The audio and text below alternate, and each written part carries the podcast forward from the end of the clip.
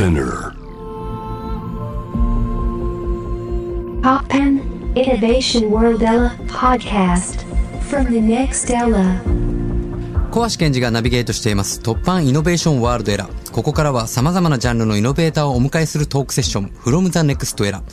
対話の中からイノベーションの種を導き出します。今回は作家、コメンテーターの安藤美冬さんをお迎えしています。よろしくお願いします。よろしくお願いします。あれですね。何気に多分世の中の人は僕と安藤さんの共通点ってあんまりよくわからないと思うんですけど。同い年っていうぐらいですかね。そうですね。同い年、旅好き、そしてまあ、様々なジャンルを結構やってるから、何屋さんかよくわからないとか。確かにそうですね。でもなんか意外と結構共通の知人とかも多くて、そういう場でお会いしたりとかはしていまあ、たんですけど。小橋さんがね、東京中みんな友達なんでい、や、そんなこと言うとなんか、チャラ男みたいじゃないですか。そういう意味じゃない、そういう意味じゃないですけど。いや、改めてなりますが、安藤美冬さんは新しいフリーランス、企業の形を作って働き方の最先端を行くお一人でございまして、え新卒で出版社に就職して独立、SNS を駆使し、ノマドワークなど新しい働き方を実践されてきました。コロナ禍でテレワークが推奨されていますが、そうした働き方を兼ねてから実践してきたお一人として、今はどうご覧になってますか？ってことをお聞きしたいんですけども、ええ SNS を駆使しっていう、SNS おやめになってますよね。そうなんですよ。実は僕もなんですけどね。SNS を、言ったら本当に過去は相当駆使されたじゃないですか。もう SNS の女王って言われていたあの安藤さんが、はいある日突然 SNS の世界から消えましたよね。そうですね。もう周りからしたらある日突然だったと思うんですけども、はいまあ後でお話ししたいのが2年ぐらいかけて段階的に、うんでも今4年ぐらいになります。4年 SNS をやめて。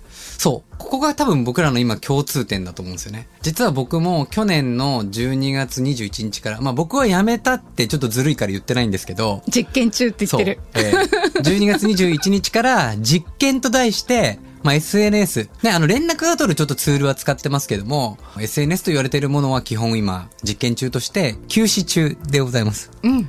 実際 SNS を、まあ、やめたいなとか、あとちょっと疲れたなっていう人も多分いると思うんですよ。はいでもまあ SNS をちょっとね、まあ僕もちょっと話せることあると思いますけど、まあ4年 SNS をこう休止している先輩の安藤さんから、SNS をやめて、まあ実際どうだったかっていうはい効果はちょっと後ほどお聞きしたいんですけど、ちょっと改めてね、まあこのコロナ禍の中でこうテレワークやってますけど、事前からこういうまあ実践みたいなことしてたわけじゃないですか。はいはい。どどうですか？変わりはありますか？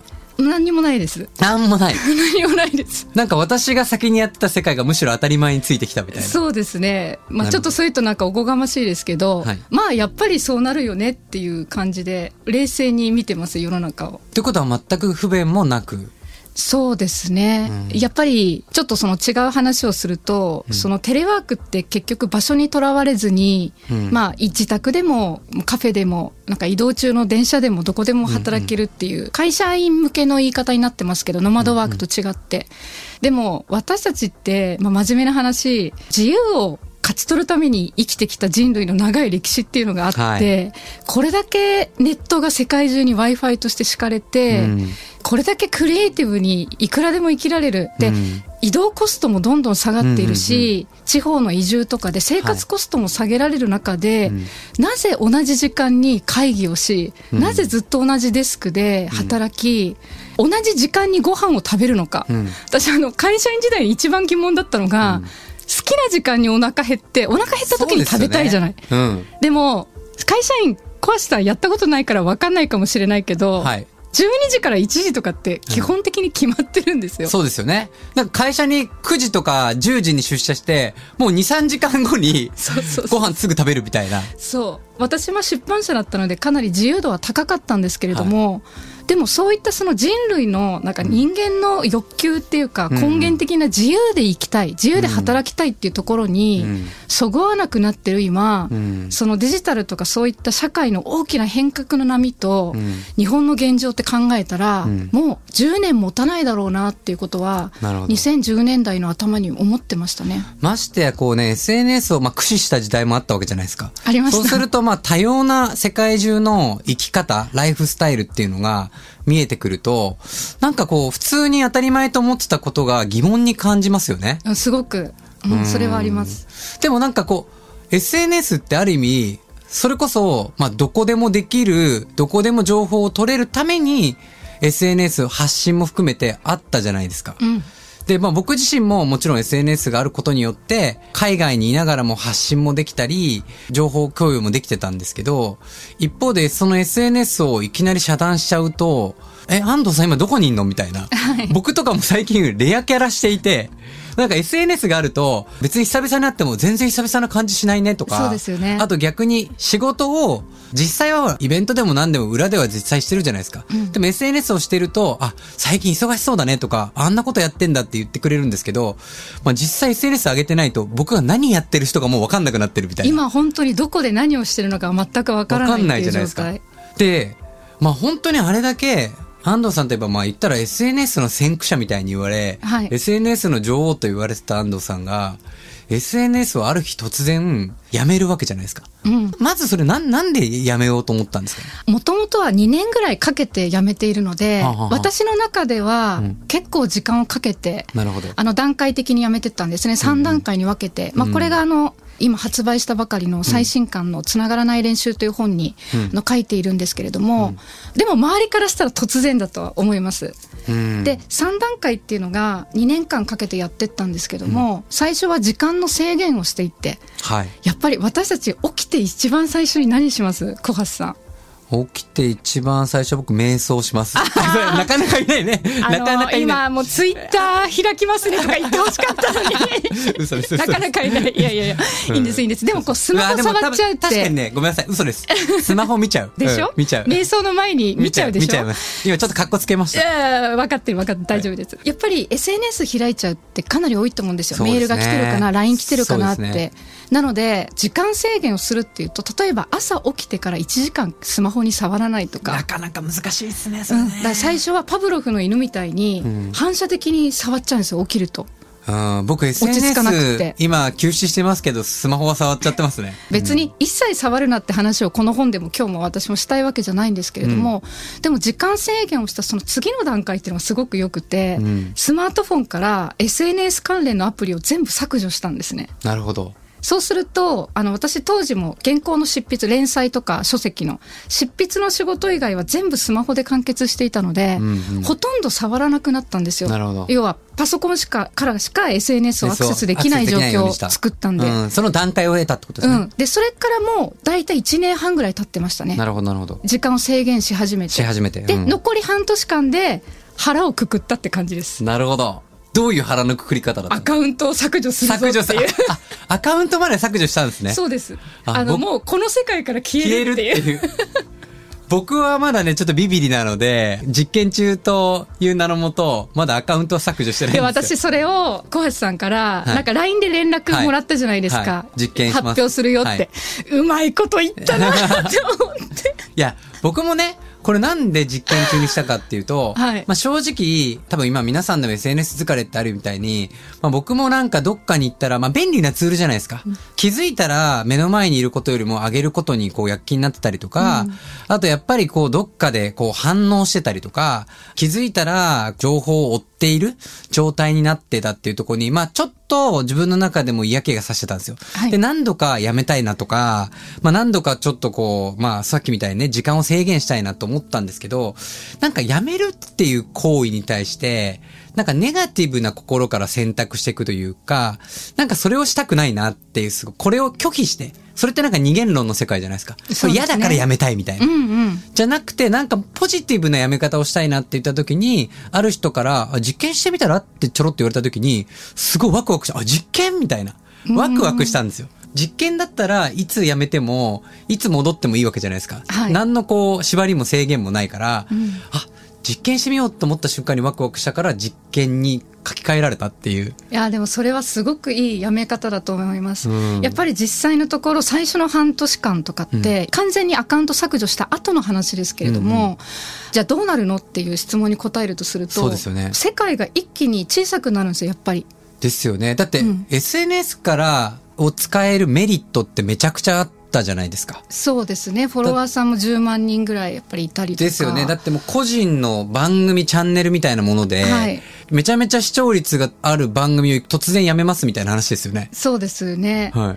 ただやっぱり2年間ぐらいかけてやってきた中で、私の中でこう確信があって気持ち的に、うんうんあの最初はねつながり続ける。まあつながりすぎだっていうことにちょっと面倒くささとか、うん。あこう言って投稿して炎上したらどうしようみたいなこととか、そういったネガティブな感情がうん。最初は結構大きかったんですね、うん。やめようって決めた時に、うん。でも2年ぐらいの時間をかけて段階的にやっていった中で、うん。確信が深まっていって、うん。SNS のない世界を生きてる自分が生き生きとしてるっていうか、うん。そのねなんかイメージ図みたいなのが一瞬見えたんですね。はあはあは結論が出てるんだからどの道はあやめるって、はい。不可逆じゃないですか決意って、うんうん。うん気づいてしまったら気づいた前の自分には戻れないわけで。うん。なんでもうこの気づきに正直になるしかないなと思って。なるほど。で最初の半年間ぐらいは確かに減ったんですよ、まずミッフィー最近何してるのって。そうですよね。生きてるのか？レレアキャラになるわけですよね。行方不明者扱い。不明でもその時に分かったんですよ。うんうん。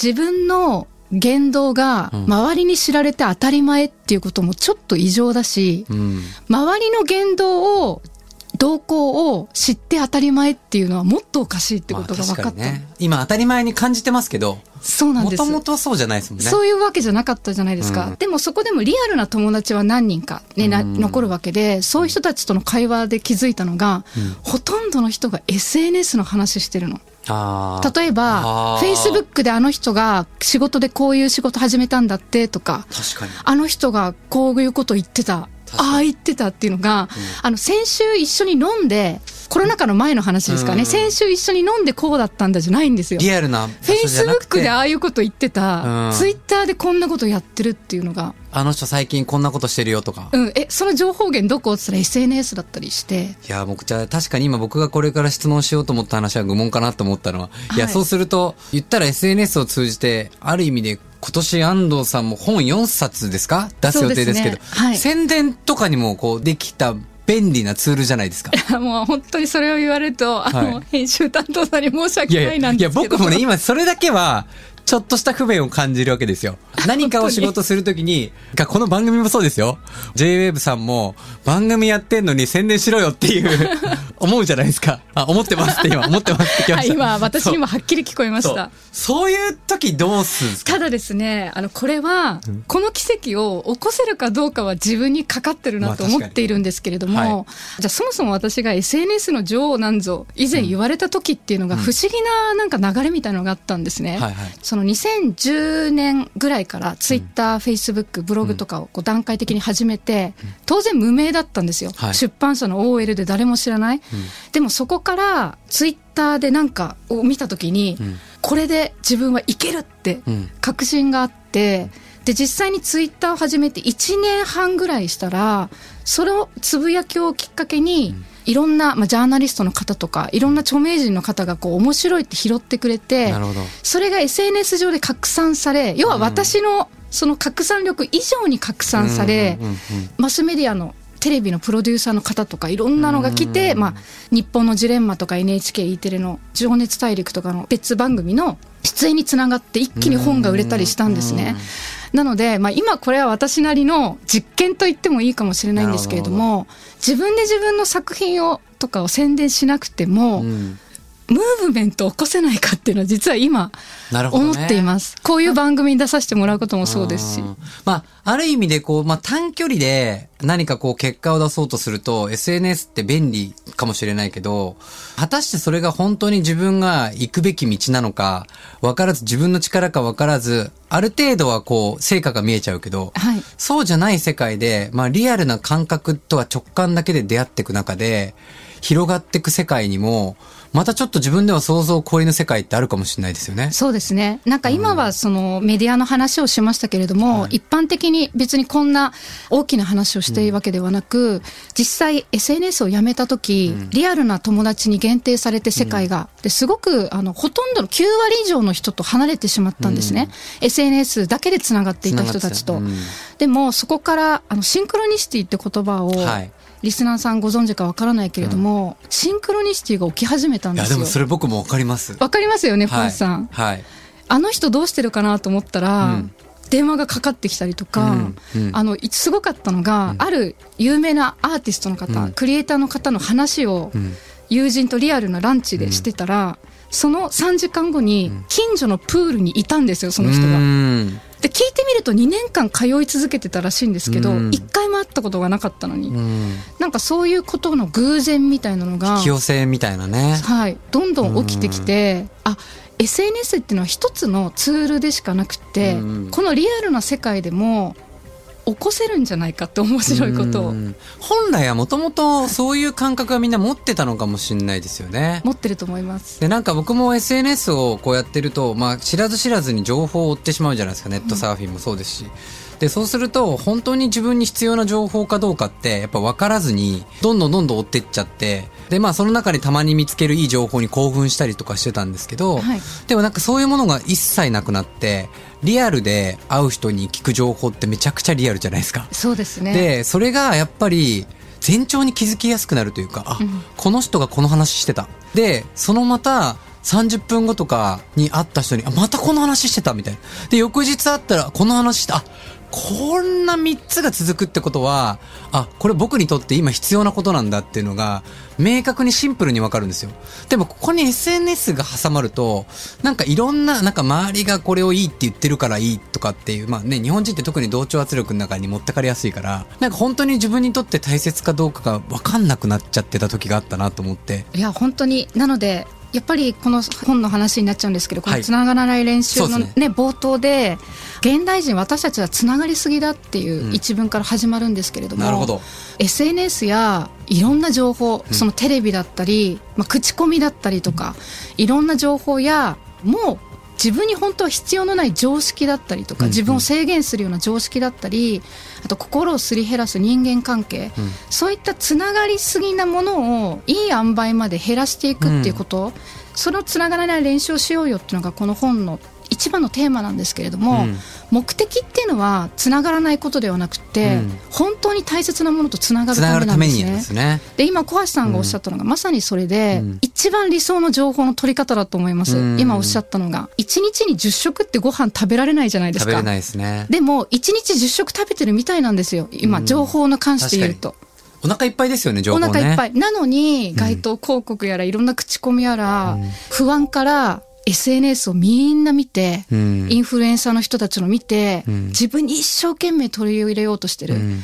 でも、片付けブームって何年か前にありましたけど、うん。うん物って実際に部屋が散らかったりとか、不便を感じるから片付けますよね、しぶしぶ。でも情報って一見実体がないので、どれだけ溢れてるかってことにも無自覚だし、うんうんうん。使わないアプリありません？リスナーの皆さんにも。大体日本人って100個持ってるいて、アプリ。そうですねはい。で、40個ぐらいしか使わないそうです。使ってないですねでもそれって物で置き換えたら、うん半分以上使わないもので占拠されてるってことじゃないですか。確かにはいなので、一番簡単なのはこうした SNS や情報から始めて、うん多分一番つながらないのが難しいのが人間関係だと思うんですうんね。あと、もっと言うと常識うん囚われてる。うんなので、一番簡単なものからこの本は始まっていって、だんだんちょっと難しい上級編に行くっていう構造になっています。この本新しい新刊ですけど、つながらない練習っていうはいタイトルですけど。出たばっかりですね出たばっかりですよね。はい決して別に、あの、SNS を否定してるわけでも全然なくて。あ全然ないですついつい、やっぱりほら、SNS を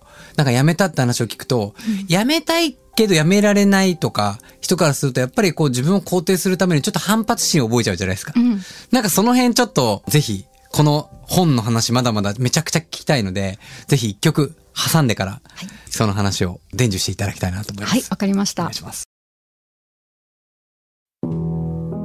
突破イノベーションワールドエラー、小橋健二がナビゲートしています。今回の From the Next Era は安藤美冬さんをお迎えしています。ここからは SNS をやめることで生まれるイノベーションの種とともに安藤美冬さんが今活躍されているステージの扉を開けた突破ストーリーを伺っていきます。そして、このね、本の新刊のタイトル、つながらない練習、PHP 研究所から、えー発売中ですが、この本、改めてどんな本なんでしょうか？まあ、つながらない練習というタイトルそのままで、この本はつながらない練習というタイトルにある通りで、SNS や情報、あとは心をすり減らすような人間関係などをいい塩梅まで減らしていって、本当に大切なものとつながろうというメッセージを込めた本です。つまりなんかこう SNS とか、まあ今繋がってるものを別に否定するわけでもなくて、はい本質的な繋がり方ってこういう繋がり方があるよみたいなはい。のをやっぱご自身の経験から紐解いてった本。そうですね。あの、私はもう結果的に SNS をほぼ完全にやめたんですけれども、とはいえこの本でやめましょうなんていう提案は皆さんには一切していなくって、例えば土日の午前中だけでもスマホから離れてみようとか、うん。1日大体日本人2時間から5時間ぐらい SNS を触っているって言われてるんですけれども、うん。それを1時間減らしてみようとかっていう、うん。やっぱりオールデトックスしようとすると脳にも負荷がかかると思うんですそうですよね。心にも。うん。なので、いい塩梅に、を見つけていこうっていうようなうん本になって我。慢になっちゃうとね、そうなんです。またそこもね、ストレスかかっちゃいますもんね。結局ダイエットのリバウンドと同じで、ねなんかがむしゃらにつながりたくなっちゃうと思うんですよ。じゃあ今あれですね、この現代を生き抜くある意味攻略本みたいな。はい。になったらいいですね。いろんなヒントがありますよね。だからみんな使い方がわからないと無理なダイエットみたいな、突然めちゃくちゃやめてみよう。ああ、もう無理だと思ってめっちゃ見ちゃうみたいな。っうん。ていうのじゃなくて、日々の中での、なんかこうちょっとした休み方。うんなんかちょっといくつか具体的な休み方って何かありますか？例えば、ここではあの、頭を使いすぎずに、うん。ハートを羅針盤にしようっていうことを言っているんですけれども、はいはい。は例えば誰かのインスタに、いいねをする前に、うんうん。このいいねって本当にいいねって思っているのか、それとも、付き合い、いいね押してもらったからいいねし返さなきゃっていういいねなのか、一旦立ち止まってみる？あで、心からのいいねだったらぜひ押してほしいんですけれどあ。も、うんうんうんでもこれって、インスタだから大したことないように思えるけど、例えばこれが会社になっていくと。上司から仕事を押し付けられた。ニコニコとそれをやってしまった。で、他の仕事が遅れて結果怒られたみたいなことも起きかねないと思うんですね。うんうん。自分のハートが何を感じているんだろうってことをもっと感じる練習をしようってことがこの中に入っていてでうん。一個すごい面白いことがあって、はい。私その執筆のために地方のホテルに泊まって、はい。そこで缶詰になることがよくあるんです。はいはい。で今年のある時に京都に行って、うん。もう観光も一切せずずっとホテルだったんですが行き詰まって一回ちょっと散歩しようと思ったんですね、うんうん。で京都って全く知らない街なんですけどもスマホを置いて、うん。ハートを羅針盤にして、うん。ハートをナビゲーションにして歩いてみようと思い立ったの。ほ迷子になっちゃうのがちょっと怖かったですけど、うんまあ大人なんで帰りタクシーでも帰ってこれるじゃないですか、うんうんうん。ホテルに。で、例えば交差点に立って、右に行くのか左に行くのか前に行くのか後ろに戻るのかを、うんハートにいちいち聞くんですよ。う。うんうんうん。すると面白いんですけれども、慣れてくると、ハートがね、あったかく反応する方向っていうのが分かってくるの。でも、ポイントは、まず人の邪魔にならないことね、通行人の。はいはいはいはいあと、邪魔になっちゃうかもっていう風になると、今度、ね不安が今度頭で考えちゃうね。頭で考えちゃうんで、で、こうやってやっていくと、最後、自分がこんなカフェで本読めたら最高だなっていうような理想的なカフェ、なるほど。京都の町屋カフェみたいなのに行き着いて、うん。路地裏の、あの、すごく楽しかった。で、ちゃんと戻ってこれたんですよ、時間通りに。うんうんで、自分のハートっていうのは他にも、今日何食べよう。例えば、ウーバーイーツを注文するんだったら、ウーバーイーツの何食べたいかな、いつものこれじゃなくて、うん別のものを頼んでみようとか、うん。友達から誘われたら、あ、これ行こうかな、なんか行かないとあれかなっていうんじゃなくて、うん本当に行きたいかどうかを考行きたいと思うかえる。ハートで感じるですね、ごめんなさい。うんなんかこういったことをハートに置き換えてみるっていうだけでもうん全然変わってきます。めちゃくちゃ大切なことだけど、現代においてなかなか難しいというか、やっぱこれだけ情報化社会の中だと、やっぱどっか頭で考えて、やっぱ思考優先型になってる。うんでも本来人間っていうか人、ね、生き物として、心で、ハートで感じて、で、感じたものを、今度何かの手段として使うときに頭を使って工夫をするっていう順番が心が先になるべきなのに今ってなかなかそっちじゃなくて頭になっちゃってるから、うん。それを逆転させるためにも一旦その引き算を今ある生活の何かを引き算することによって心がファーストになってくっていうのはめちゃくちゃ大事ですね。すごく大事ですねう。んそうすると自分って今までこんなものにつながってたんだっていうことにうんやっていくとが見えてくるんだはい。自分を大切にできるようになってきます。それがこのつながらない練習というタイトルの本に全てが詰まってると。詰まってる。これはもう49の方法ですからね。そうですよね。これはもう攻略本として、もう今、現代を生きる人、皆さん見なきゃいけないんじゃないですか？はい。あの、若い世代の方にも読んでいただきたいんですけども、なんか意外とベテランの男性世代にも刺さるんじゃないかなっていうふうに思ってます。結構あれですよね。これ一回読んでっていうよりは、何度も何度も読んでもいいし、はい。たまにパッて開いたページで、あ、今日自分にとってのメッセージだなっていうページでも見れるような本ですよね。そうですね。それが理想的ですね。うんなんかベッドサイドとかに置いて何度も読み返してもらえたらなと思います。またなんでこう、安藤さん今、本を、こんな年間に4冊も書いてるんですか？来年からちょっと同じ角でも違う仕事に転身しようっていうふうに思っていて、なので今持っているコンテンツあと待っていただいている出版社さんとかもいたので、はい活動ある意味ちょっと休止していた状態であったんでなのでそれを出し切って来年は次に進もうと思ってもう秋の本も書き終えているので4冊目の本そうはなんですか。来年のために今ちょっとコンクールとかに応募している段階です。ええやっぱなんかその本を書くっていうことは、やっぱり自分が生き方として、まあ、実験しながら実践をしていって、はいそこで気づいたやつを、あ、こんな世界もあるんだよっていうのを、やっぱ多くの人に知っていただきたいっていう。そうですね。なんか、まあ、書くものって小説とかもこれから書いていきたいとか、うんうんあのドラマとか映画の脚本とかはこれからそっちの脚本家の方を今実は転身を考えあ考えてたかもうそれをするって決めているので、うんうんあの脚本どんどん今書いてるところなんですけれどもでコンクールに応募する段階なんですけれども、これまではこれまでの自分の経験を、うんまあ、ビジネス書とか自己啓書に書くっていう流れをいただいたので、うんまあ、それを一生懸命やってきたっていうか。なんか今ってね、まあそれこそいろんな情報の中でこう囲まれて、まああの人がこんな仕事やってるとか、あの人がこんな生き方してるとか見ると全部が羨ましく感じて、自分自身がどこにあるかわかんなくなって、本当にの自分は何なんだろうとか、自分は何を目指せばいいんだろうとか、やりたいことが見つからないみたいな人多いと思うんですよ。で、そんな中で安藤さんってスパッて SNS やめて、気づいたら本をいっぱい書いて、で、もうその本の世界からもスパッてやめようとして、次はなんか作家にチャレンジしたみみたいな、そうやってなんか本当に自分のやりたいことみたいなことっていうのを見つけにくいこの世界の中で、どうやって見つけてってるんですかね？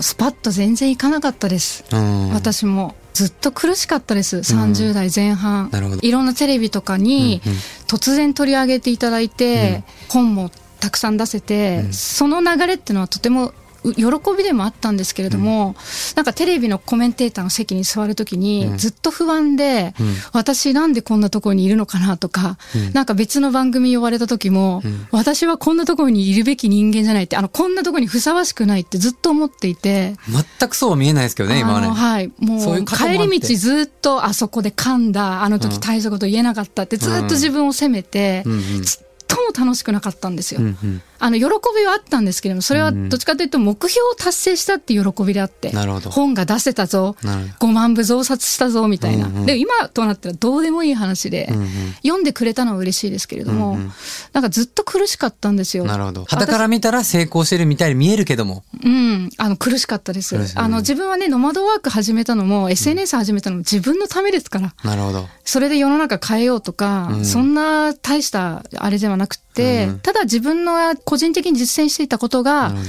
世の中の時代に乗って、うん。たくさんの人に届いたことは結果的にはとてもうん。何かの役目を果たせたのかなっていう気持ちはあるんですけれども、個人的な幸せで言ったら毎日本当に辛くって、うん。朝起きると、天変地異でもなんかあって、局地的にね、私だけが迷惑被るみたいな形で、なんか終わってくんないかなってずっと思ってました。な。なの、で、なぜじゃあ今、そこから脱せたかって言ったら、私に必要だったプロセスは SNS をやめることだったんですね。なるほどね。なんでかっていうと、SNS をやめる前は、はい、安藤さんと言ったらノマドワーカー、はい、SNS の女王、あ、なんかビジネスとかそういう人ねっていう感じで、うんもう完全にイメージが固定化されていて、自分でもそのイメージの中でもがいてたんですね。うんうんえ一体何だったんだっけって。うんうんでも SNS をやめた中で見えてきたのは、子供の頃に夢中に授業中、うん先生に怒られながら夢中に教科書でノート隠して小説書いてる自分だったり。友達と脚本、私が脚本を書いて、こんなでっかいビデオカメラを肩に背負って、うん一緒に映画撮ってた10代の記憶が蘇ってきたんですよ。えそれが2年、去年ぐらいで、涙出てきたんですよ、その時に。ははは。あ、私、この夢を追いかけようって思ったの。なるほど。でも、もし SNS をやめてなかったらできなかったと思う。どあのまんま SNS のフォロワーさんが順調に増えていって、うん周りのことも気になるしね。はい。さらになんか、なんかでちょっと、期待に応えなきゃみたいなってくる待に応え続けていて、なんかになっちゃったら、うんちょっとした、うん。多分ね、降りられなかったと思いますよ。40歳ぐらいになって。あ、でもそういう方はいっぱいいると思いますよ、今。自分にとっての何者かになるんじゃなくて、誰かにとっての何者かになっちゃうっていうのは、そう。もちろん SNS だけじゃなくても、うんなんかやっぱり他人から見れるお父さん像、お母さん像だったり、社会人としての顔だったりとかあとキャラクターもそうですよね。今更変えられないキャラクター。うん。コミュニティの中でのコミュニティ役の中での割とか。。でも僕もやっぱりそこをたまにね、全然違う世界に行くんですよ。インドに3ヶ月行ったりとか。そうするとやっぱ全然違う僕が出てくるんですよね。いや、あれ？それはナチュラルにやれてるからすごいですけどね。いやでもね、やっぱそこってなかなか難しいじゃないですか。うん。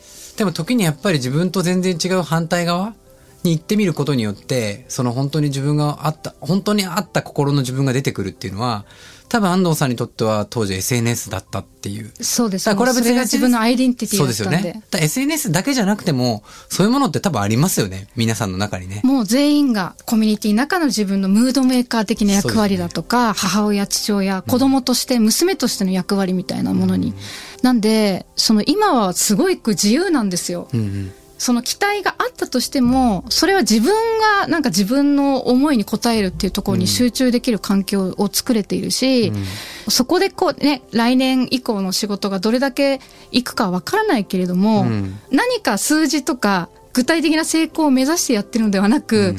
まさに自分の内的動機、うん。あ、あの10代の時のこっそり小説書いたり映画撮ってたりした時時代を、大人になった今、今ならできるって。うん。ね、あの、いろんな本も書いてきましたし、その、いろんなね、業界につながりもあるし、うんだからそこになった時に、もうこれからは誰、誰々の安藤さんではなく、うん自分が、自分の人生きようっていうふうに、あ本当に思えたんですね。ーそう思えるね。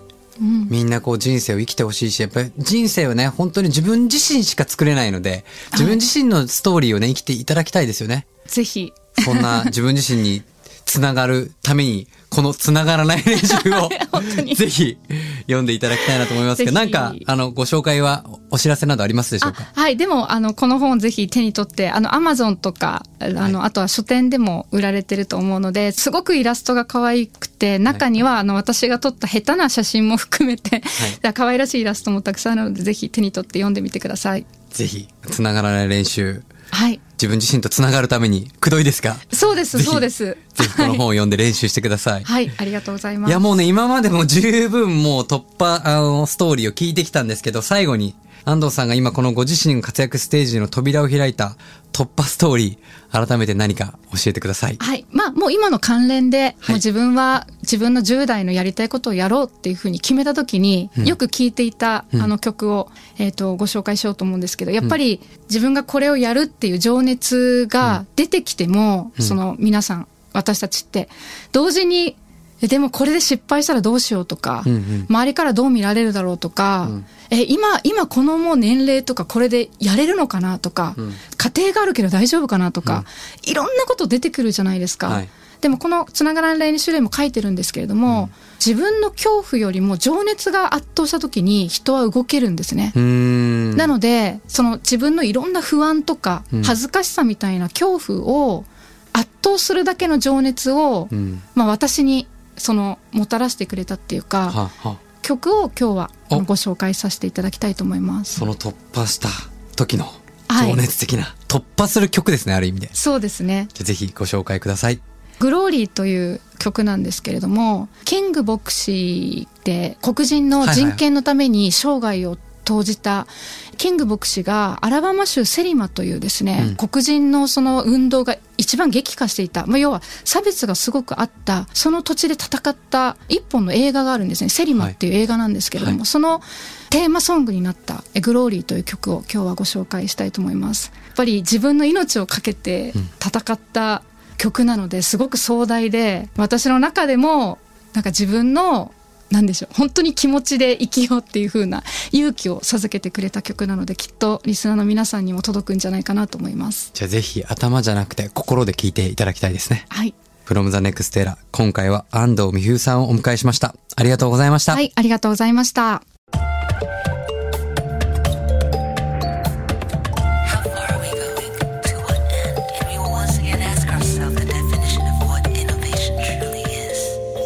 Kopang Innovation Rolira on 81.3 J-Wave.